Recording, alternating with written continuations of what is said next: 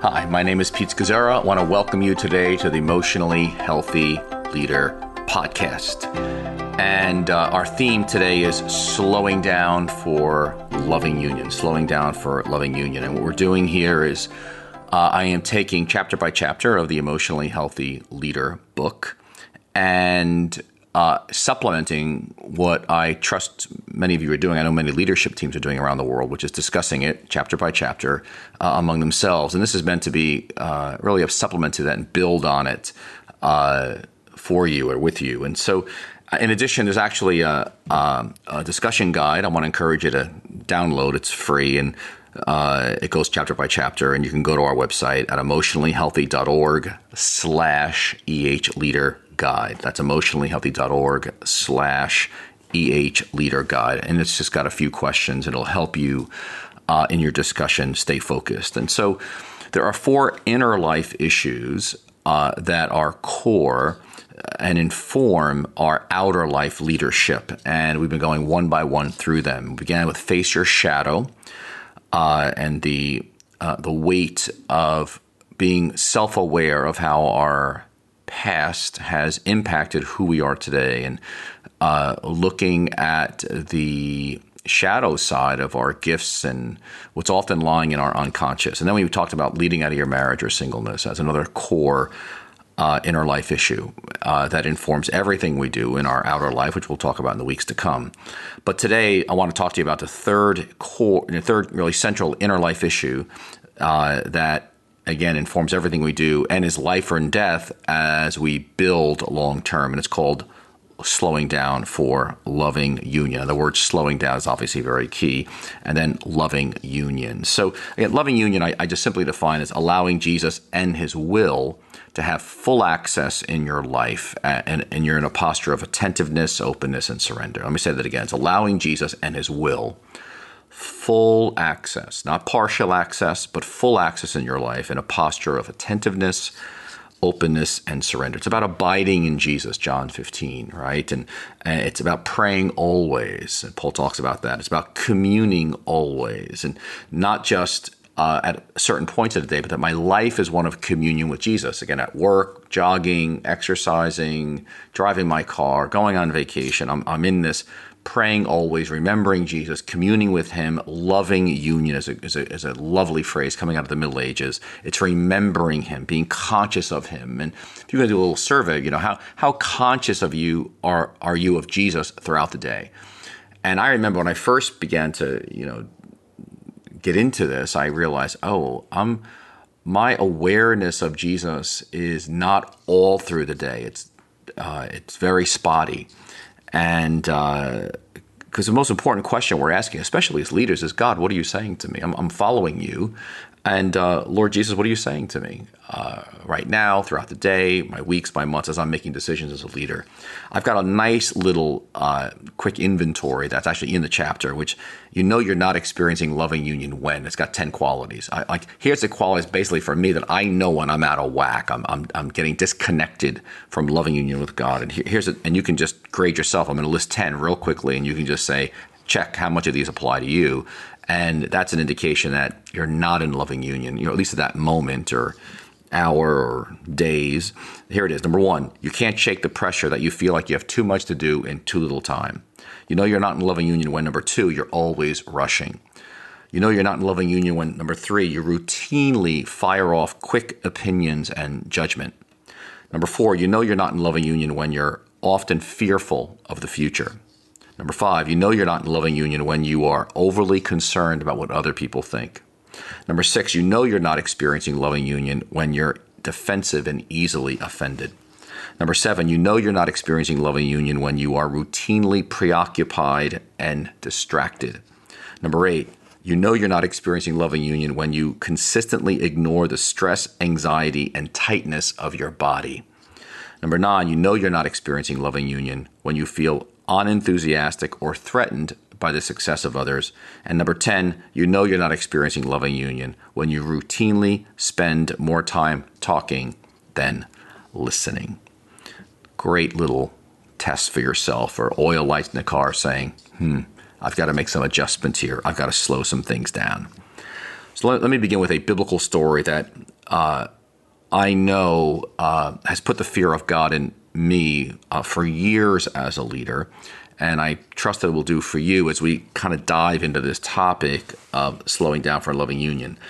It's the story of Moses, who, along with his brother and Aaron, his brother Aaron, who was functioning really as a COO, uh, as they're waiting in the wilderness for 40 years to enter the promised land. And they started out with, it says 603,000 uh, 550 men to, to, to, lead. That's a lot of men, and you got women and children. That's why scholars say it's between two and three million people, and they're cons- they're, just repeatedly tested by uh, the complaining that the people are doing against Moses and Aaron, and uh, you know crying out for lack of food. It's taking too long. You know, lack of uh, water, and uh, here we pick it up in Exodus, I'm sorry, in Numbers chapter 20. And they accuse Moses of bringing them out into the desert to die. And Moses just, he gets so angry. He gets, he's livid and he's tired uh, and he's not in a good place and he doesn't anger his management or his, his anger or resentment well. So he loses his cool. And, uh, but he cries out to God. The Lord says to him, okay, Moses, take your staff you and your brother Aaron and gather the assembly. And the Lord says, Speak to that rock before their eyes, and it will pour out water. And uh, so Moses takes his staff, just as God said. They gather the assembly together in front of the rock, and Moses says, Listen, you rebels, must we bring water out of this rock? And then Moses raises his arm and he strikes the rock twice with his staff. And it says that water gushes out, and the community and the, the animals drank. Uh, but then the Lord says to Moses and Aaron, Because you did not trust to me to honor me as holy in the sight of all Israel, you will not bring the community into basically the promised land. Now, what's so interesting is because Moses and Aaron are serving the people, they've been faithful for decades. Uh, but he strays out of loving union with God. He, he loses it. He takes matters into his own hands. Uh, he, he calls the people rebels and uh, he he takes he uses an old strategy instead of uh, of striking the rock. And God says, just speak to the rock. And uh, you know he's doing what worked earlier. It's really interesting. Go back to Exodus 17 when they they strike the rock and water comes out. And uh, but he, he, strikes it twice, and it's interesting because Mo, uh, Paul refers to the rock as Christ and uh, they for their rebellion and god calls it you know rebellion you know he rebels uh, in unbelief because you didn't believe me or trust me, uh, he doesn't go into the promised land. And uh, I mean, it is a sobering story about leadership. Uh, and I mean, Moses, I mean, you don't get much greater than Moses uh, in the Old Testament. And I've struck the rock out of frustration uh, and anger at God's roundabout ways.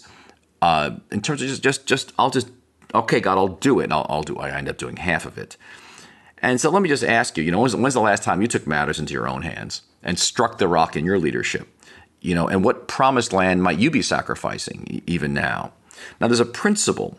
The higher up you go in leadership, the greater accountability, uh, the lesser freedom you have in the sense of because you're, first of all, you're much more public. The consequences of what you do are much wider and uh, larger and deeper and so that's the higher integrity needed, more time you need to be with God, and more to be more anchored and more thoughtful. So, uh, again, before you go rushing into having a, a larger, wider ministry, uh, you want to make sure you have your inner life in order. Again, face your shadow, lead out of your marriage or singleness, and now here, slow down for loving union.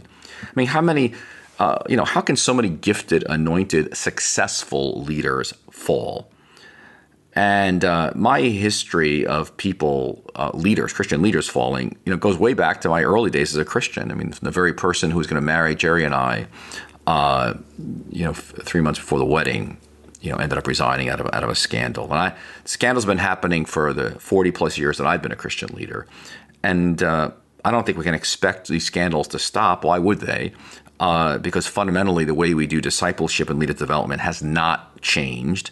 Uh, we're so expedient and uh, result driven that we just move people along very quickly and, and we don't slow down enough to actually look at that inner life issue. And I, I think of even my first eight years as a leader prior to getting into all this emotional, healthy discipleship material, uh, the, the pressure of pastoring and church planting and uh, made abiding very difficult. I lost my joy.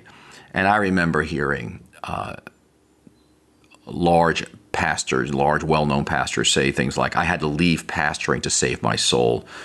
And I remember one pastor who had left the ministry saying that. And I just said, You had to leave pastoring to save your soul.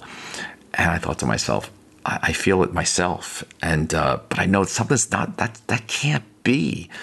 So it is quite challenging to lead. And I really I want you to lead. I mean, I, I, I believe in leadership. The, the world and the church desperately needs leaders. That is, those who will influence others in a positive way for Christ. And God uh, has always used leaders throughout human history. And, and, and so the question is another way to do it. And, and is slowing down for love and union is a core, core piece of it. Now, again, evangelicalism, uh, which is our tradition, most of our tradition, who are listening to me, uh, has great strengths. We get people into scripture, we're evangelistic, we want to mobilize people in the gifts of their spirit, Ephesians chapter 4, etc.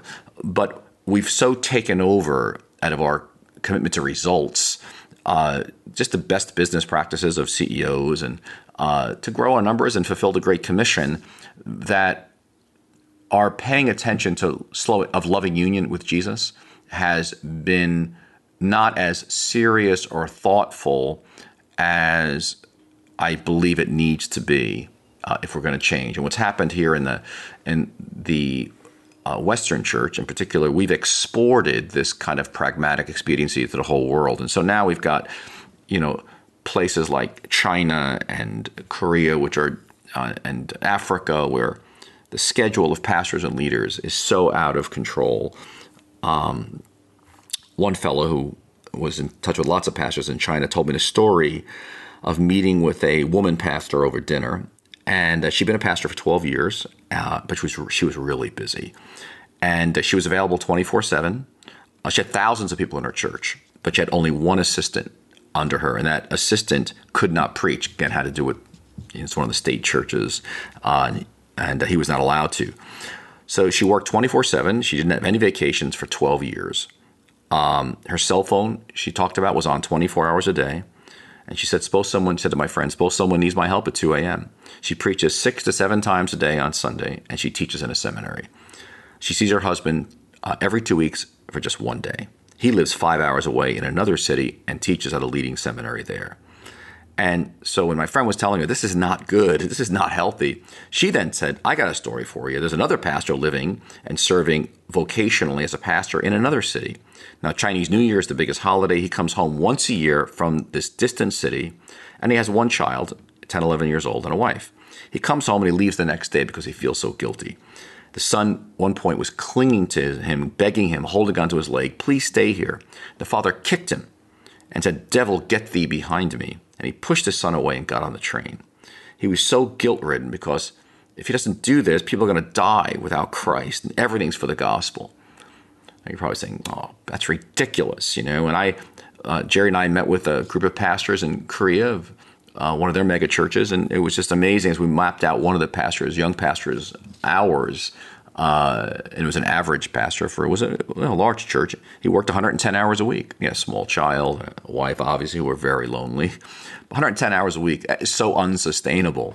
Uh, but again, I, I, think it's caught up in, in, Western capitalist culture, and something's wrong there, uh, obviously. And, um, and and so I want to suggest as we get into this discussion here that the way we presently do our devotional practices and structure our life are insufficient.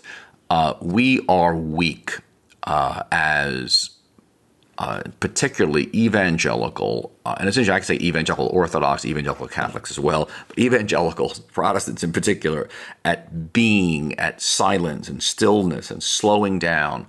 Um, and we're all taught quiet time and devotionals. Read the Bible through in a year. You know, intercede for those around you. And so, what I want to offer to you is one of the distinctives of emotionally healthy leadership, emotionally healthy discipleship, and it's this: it's getting the the riches of monasticism, a tradition going back two thousand plus years. Not just calling, I'm not just calling you to oh add a few spiritual disciplines to your life, uh, but something much larger, much more radical is needed because the problem is so enormous. Now, I was always very disciplined from the time I came to Christ. You know, I had quiet time every day, an hour or two hours. To ca- and quiet time is meant to carry. I would have an hour or two hour quiet time. I'd say every day from early on when I came to Christ, which is pretty con- and very consistent, and not legalistically. I just love spending time in Scripture and with Jesus, and that the understanding was that would carry me through the day uh, to pay attention to Him. It, it did not um, because I underestimated, I believe we underestimate three things. We underestimate the world, the flesh, and the devil himself. Uh, and I, I love the book of Revelation. I spent a couple of years preaching through it. Uh, I think it's one of the most, most important books of the Bible. Uh, and in that book, we get a, a, a, a, visual picture of what we're up against. Uh, the world, which is pictured as the beast. In that day, it was the Roman Empire, but it's all the whole system of the world and looks differently today, obviously, with globalization and technology, but that's out to cut you off from Jesus. And behind the world, there's a beast. I mean, there's a there's a devil himself, a dragon, who wants to cut you off from Jesus and loving union with Jesus. And there's our own flesh our own self will, our stubbornness that we, we, blink an eye before we know we're going astray, our, our bent will. And uh, and so the, the whole point of the book of Revelation. Of course, yes, Jesus is returned, he's on the throne, he rules, but we face a formidable warfare uh, that seeks to cut you off and cut me off from loving union with Jesus. Do you understand? If we get cut off from abiding with Jesus, our, we cannot bear any any fruit that's going to last, and uh, it, it, it's a disaster. And and that's why I want to invite you to see yourself first as a monk. Like, who are you? What's your identity? I'm, I'm a monk in a sense of I'm um, my, my calling is to be with him. Uh, yet I'm, I'm, actually I'm leading. Of course, I'm in the world, not living behind cloistered walls. But I'm a my, my first calling in life is to be a man, to be a woman of prayer, and to be with Jesus. And uh, and so I you know I see myself as a as a, a monk, and that's why to and I, I love the the story of you know Bernard, who uh, of Clairvaux who warned about the consequences of engaging in too much ministry before uh, we were ready. And uh, the, great, the great challenge of balancing our interior life with our activity, that our doing for God uh, would not get beyond our leading, uh, of our, our doing for God would not get beyond our being with God. And he was a 12th century leader, he was an abbot in France. But he would not allow anyone to get into active leadership who was not first a contemplative. He had no patience for an activism that was not nourished by an interior life overflowing with Jesus. He called it the sin of sloth or laziness. He said, Sloth is when you're busy because you can't bear the effort demanded by a life of solitude and recollection. And it was Merton who wrote, The active life is to flow from a superabundance of contemplation. And so for Bernard of Clairvaux in, in the uh, 1100s, when one of his spiritual sons, uh, one of his monks, became a pope. His name was Eugene III. It's written in a book called Letters to Eugene. But he was so concerned about Eugene now that he was pope because uh, he did not have the interior life. He was kind of a sloppy monk.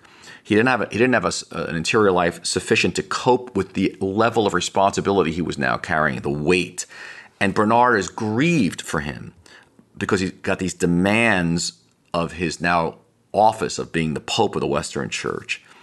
And here's what he writes to them. He says, Remove yourself from the demands as much as possible, lest you become distracted and get a hard heart.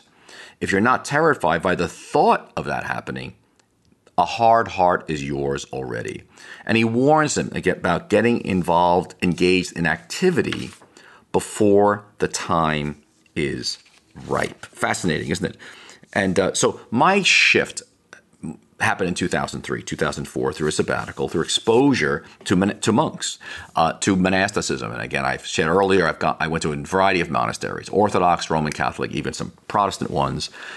And at that time, I wasn't even sure monks were saved. You know, I, I had a very narrow attitude, and the shock was to to meet some men and women who were Roman Catholic and Orthodox who had profound walks with God, uh, of prayer, of slowing down, of being with Jesus and that silence and stillness over that those four month period really was a was a significant change for me. And uh, I think uh, you know God exposed to my, my own narrowness, but not only that, it it it got me started on a journey of oh my gosh, um, I've got to slow down for loving union. And I realized this the riches of monasticism, which has two thousand years, uh, really goes back to Moses, uh, 40 years in the desert before God called him to lead his people out of Egypt. The whole desert father tradition goes back to the prophet Elijah, who was in the desert. And then John the Baptist, who spent most of his life in the desert. And then Paul, who spent three years in the Arabian desert. And, and then Jesus, who spent time in the desert to be alone with the Father. And he had a rhythm of being with God. And, and, uh, and then that, that birthed into the desert fathers and mothers of the third, fourth, and fifth centuries, who became the kind of the, who fled to the desert out of Egypt and Syria and Palestine because the church had become so worldly and they went to seek God's face in silence and solitude. And they became the, out of that came monasticism and actually the leaders of the church for the first 1500 years. And so, just, you know, Jesus warned about the consequences of getting into leadership or ministry activity without him. In other words, just relying on our gifts. And he talked about that in the Sermon on the Mount in Matthew 7, 21 to 23, where he says, he says Jesus says, Many will come to me on that day and say, Lord, Lord, uh, you know, did we not prophesy in your name? And in your name drive out demons, and in your name perform many miracles. And Jesus says, I'll tell them plainly, I never knew you, you know, depart from me. And what's interesting, because he said there are going to be people who are going to do a lot of good things in my name. They're going to do miracles, help people, they're going to prophesy to people, they're going to drive out demons, they're going to help people's lives get better. But I'm going to say, I never knew you because but yet Jesus knows everything about everybody. How can he say, I never knew you? He knows everything, he knows us. Uh, what he means by that is the word for intimacy. He goes, You never let me in. It's the word out of Revelations 3.20. The word knowing there is the word of Adam and Eve knowing each other in, in, in intercourse, you know, in intimacy, in oneness of sexuality. And he says, You never, uh, that's why the word loving union is such a great word out of the Middle Ages. I never knew you. I never knew loving union with you. Uh, you never let me in again, think of I stand at the door and I knock. If anyone hears my voice and opens the door, I will come into him and eat with him and he with me. The question is, is the door of your life open, like all through the day? It's just open. You're surrendering your will, uh, your, your your direction of your day. You're just in you're in communion with Jesus. That kind of loving union knowledge. That's what he's talking about here. But the incessant demands of leadership can so preoccupy us that we don't even realize the door just it just gets shut, or it opens just once in a while, and we or we kind of go on spiritual autopilot. See, Jesus doesn't say that we can't lead or build a church or ministry or a company without. Um, he, he, says he doesn't, he doesn't say we can't lead or build without him. He just says that if we do it without him, it will not bear lasting fruit uh, that can only come out of abiding with Him. That's why we always like to say it's not what you do that matters first, it's who you are. And so the question is in what way does your current pace of life enhance or diminish your ability to allow God's will full scope in your life? And, uh, you know, to remain surrendered amidst all the pressures coming at you? It is, it is a challenge. It, it, it is, the, I would say, our perhaps our number one challenge every day is to remain in loving union with Him. And that goes for being on vacation as well. I mean, every day, the number one question is, how, how can I, how am I going to remain in loving union with Jesus today? Because when we don't, the consequences of not slowing down for this is we end up paying a steep price. Our, our soul gets warped, and uh, we we pay a long term price, but then those around us do as well. Again, another one of my favorite, well, maybe not favorite in a good way, but favorite stories that that uh, keeps me grounded in, in the fear of the Lord. It's not just the story of Moses in Numbers 20 when he strikes the rock because uh, uh, apart from him, I'll strike the rock every day out of frustration of things not going my way in my timetable. But it's a story in Acts 19 of the, of the seven sons of Sceva, a, a Jewish uh, priest, who, uh, when they saw Paul driving out demons uh, and healing people, they were like, We want a piece of that action. And so they began to go out and they'd say, In the name of Jesus, whom Paul preaches, I command you to come out. And uh, as they were doing this, one evil spirit answers them and says, Well, Jesus I know and Paul I know about, but who are you? And uh, then the spirit jumps on them. The evil spirit jumps on them and overpowers them, and they get a beating, and they, and they go out of the house uh, naked. I want to, I mean, the story that they wanted a spiritual shortcut. Like they weren't going to spend the time investing in their, their relationship with Jesus themselves. They just kind of got the anointing of Paul. You know, they got the words of Paul. They're going to do what he did without the inner life of Paul. And uh, they skipped over the long term investment of growing into a life of loving union. You know, I thought to myself, I could just start telling you stories of where I felt like I got beat up too and went out of the house screaming, where I, you know, half naked because I borrowed ideas and insights and the spiritual life of other people and, and just tried to, you know, lay them on what I was doing as a pastor and uh, presenting myself into as to be something I'm not, pretending uh, buying into an illusion. See, when you pretend and when we lie or appear to be something we're not, we're just, we're just in enemy territory. It's a bad place to be in. And uh, at some point, you're going to get a beating. You know, I'm not saying it's an evil spirit jumping on you, but uh, it, it's just it's a sobering story. So we want to have a life of loving union uh, with Jesus, that everything flows out of that. And just just think with me for a second. I mean, Jesus spent ninety percent of his life, thirty of thirty-three years, about. You know, in obscurity and hiddenness, uh, he forged a life of loving union. That with his father, and and so when that thing blasted off, and he began his ministry after the baptism of John, I mean, and, and the temptations came his way. He was in a good place, and and of course he's he's constantly getting going alone to be with the Father, but he's got some anchor of being in loving union with God. So. So, what are some steps? How, how do you slow down for loving union? Let's take a few minutes here before we close about, about that. And um, uh, let me tell you one more story. It's just it's a great uh, one of the stories of the Desert Fathers. If you've never read Sayings of the Desert Fathers, uh, pick it up uh, from Penguin. It's got a very cheap edition of it, or Sayings of the Desert Fathers by Benedict Ward. It, it just it just it's just going to take it to another level than reading a lot of evangelical pop. Okay, I mean this is these are these sayings come out of a deep place in the desert. But there's one story of Abba uh, Anthony the Great and uh, of Egypt, who was considered the father of uh, monasticism, of the Desert Fathers. And um, you know, again, he spent 20 years in the desert in solitude. And they say when he emerged, his whole physical countenance was different. Uh, uh, p- people came to him from all over, and he had an incredibly powerful ministry of preaching and driving out demons and healing people. It was amazing, you know, and tremendous wisdom coming from his mouth. And then later on, end of his life, he went back to the desert again, to a deeper desert. But here's a story that I've pondered for years that comes out of Anthony's life, and it says this: uh, Anthony received a letter from Emperor Constantine to visit him in Constantinople, and he wondered if he should go or not. Then he asked another, you know, desert father if he should go. And here's what this desert father, Paul, his name was, said: If you go, you'll be called Anthony, but if you stay here in the desert, you will be called Abba Anthony and by Abba means a father of the faith. And so he, he ultimately decided to decline the invitation to go to Const- Constantinople to minister to the king. Why? Because it would have pulled him away from what God had for him in the desert. He was called to grow into a Abba, father of the faith, who would have an impact later on. Uh, and had he abandoned the desert and a lifestyle of slowing down for loving union with God, the title Abba would not have applied to him. And so he was careful, he was discerning about timing, about the delicate balance of that doing and being.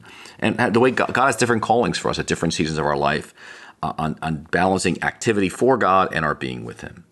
And so, you know, how do you put some limits around your you know life here to structure a life of loving union with God. And I don't have time to go into it. There'll be another podcast someday. But the first is, is, is the ancient practice of a rule of life uh, to help us strip the non-essentials out of our life to make for a more you know wide, expansive view of God. Now, listen, I'm going to tell it to you straight. I mean, the the, the, the I think one of the gifts of emotionally healthy leadership, uh, discipleship to you and to the world is I'm not. We're not simply talking about adding a couple of you know spiritual disciplines to your life. I'm talking about a whole nother mindset of taking the riches of the desert of the of monasticism through thousands of years, going back to Moses, and bringing that into today, contextualizing it to slow you down, to slow me down, so that I'm actually in loving union with Jesus, out of which everything flows. And so, one of the gifts that we've brought into uh,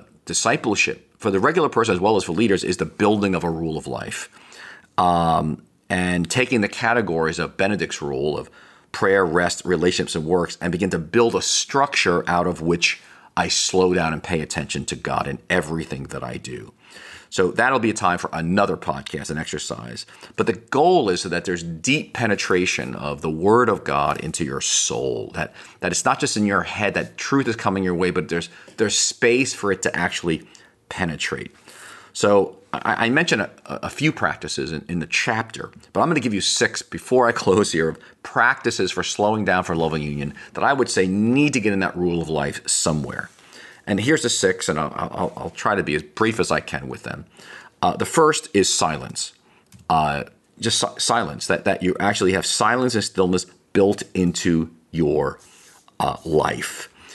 And uh, listen, there's been brain research done on this uh, for the last 20 years. And Dan Siegel's uh, written a number of books about how, you know, visiting monks, and again, whether it's Buddhists, Muslims, you know, secular mindfulness, Christian monks, uh, all the research points to the same thing. Silence and stillness, as, as a whole, changes your neural pathways. It, it, it, it, you get less reactive. Your life is more full. You're much more aware of what's going on around you. That all this, all this power of silence, even apart from God, is common grace. But of course, for us, silence and stillness is done before the Lord. It's part of our nurturing our relationship with God, that we're actually living in communion with Him. And somewhere developing silence and stillness is, is just core to it. And I, and again, if you don't know the story um, of Elijah in uh, Kings, First Kings 19, where he God comes to him uh, in the sound of sheer silence. He doesn't come in the earthquake or the fire or the wind, but he comes in the sound of sheer silence. That's that's the, literally the Hebrew word there. And, and there's there's a revelation of God that comes in silence that can come no other way, and it's a communion deeper than words.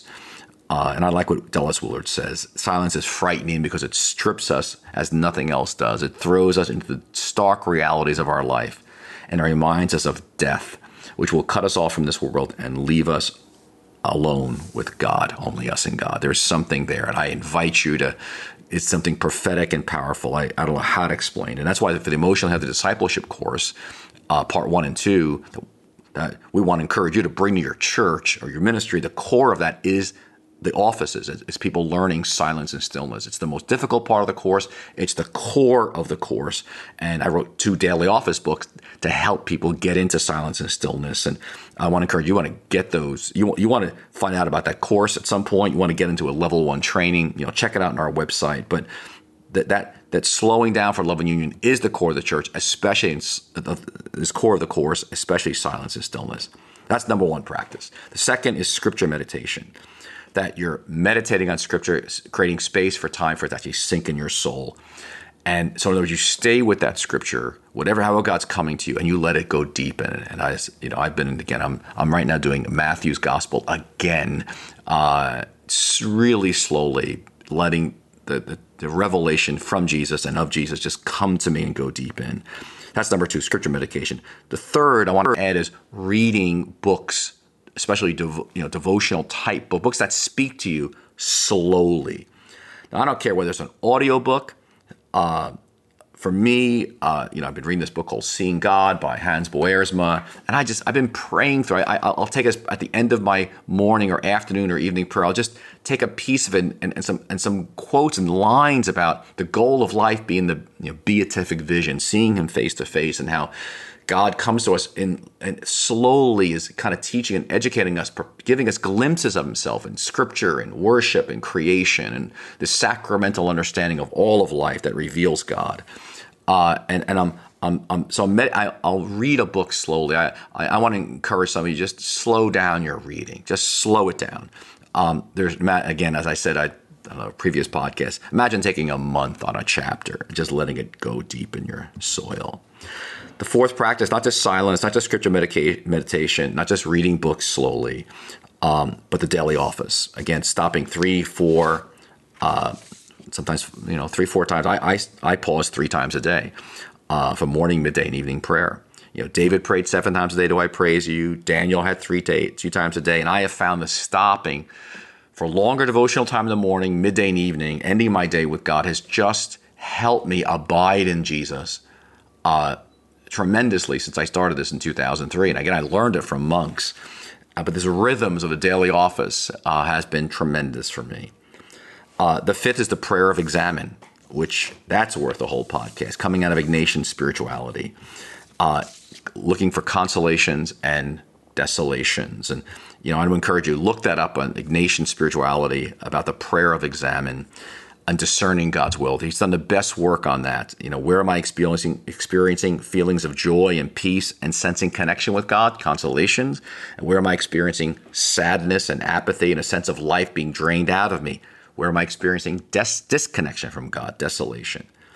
And it's recommended we practice the examen once or twice a day. And but really the goal is it becomes something we unconsciously we live in it all day long. I live in the examen. I'm just I think it's part of my God. What are you saying? What are you doing? I'm listening to the Holy Spirit inside of me because I want to stay connected in loving union with Him. And I I encourage you to check out the prayer of examen. And then finally Sabbath keeping, uh, which will be next week. That's stopping for a 24 hour period each week, but that'll be next week's podcast. So. Uh, let me encourage you. Listen, in EH discipleship or EH leadership, we're talking. Uh, I'm offering you and talking about a paradigm, a framework, a, a way of looking at life and yourself as a leader that that is, uh, I would say, larger and deeper than we tend to be accustomed to. And so, give yourself a lot of grace as you begin this journey because it is a radical one. And uh, I, I, bless you in the journey. Now, let me encourage you to supplement your reading of, say, the emotionally healthy leader book, download the discussion guide at emotionallyhealthy.org slash EH Leader Guide. Uh, pick it up. Uh, it's free from our website. And uh, the Lord bless you as you embark on this journey. And may today you slow down for loving union with Jesus. God bless everybody. Have a great week.